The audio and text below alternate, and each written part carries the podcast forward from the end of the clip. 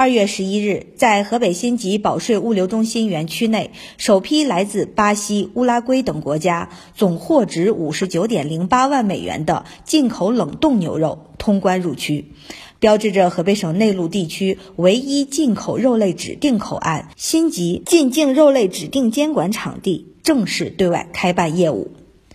据了解，作为辛集市现代化冷链产品全产业链条上的重要一环，辛集进境肉类指定监管场地正式开办业务后，河北省内陆地区进口肉类产品将经第一口岸直通至辛集，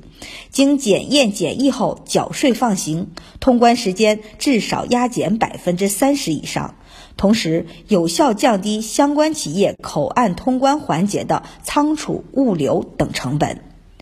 正定海关关长李彦波：将来呢，来自巴西、乌拉圭等国的优质的新鲜的进境肉类呢，将通过咱们这儿流入国内市场，给咱们老百姓餐桌上带来更多的福利的同时呢，也叫咱们新集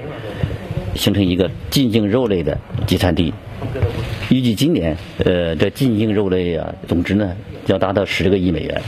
新集进境肉类指定监管场地顺利运营。既是推动京津冀肉类进口多元供应的有益探索，更是用好国际国内两个市场两种资源，维护产业链供应链安全稳定的战略举措。对于新集承接北京非首都功能要素和产业转移，扩大京津冀地区肉类进口，优化进口产品结构，提升新集在河北改革开放布局中的战略地位，具有重要意义。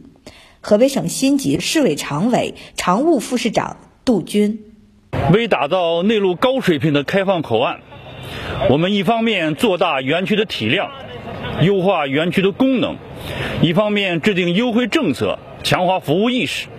努力将辛集保税物流中心升级成为辐射华北的现代化冷链产业交易集散中心和高端冷链物流产业基地。下一步呢？我们将抓好与北京二商、美国沃斯堡等国内外知名企业的合作，与正定海关一道，以最优惠的政策、最优美的环境、最优质的服务，推动河北省乃至华北地区的外信型经济快速发展。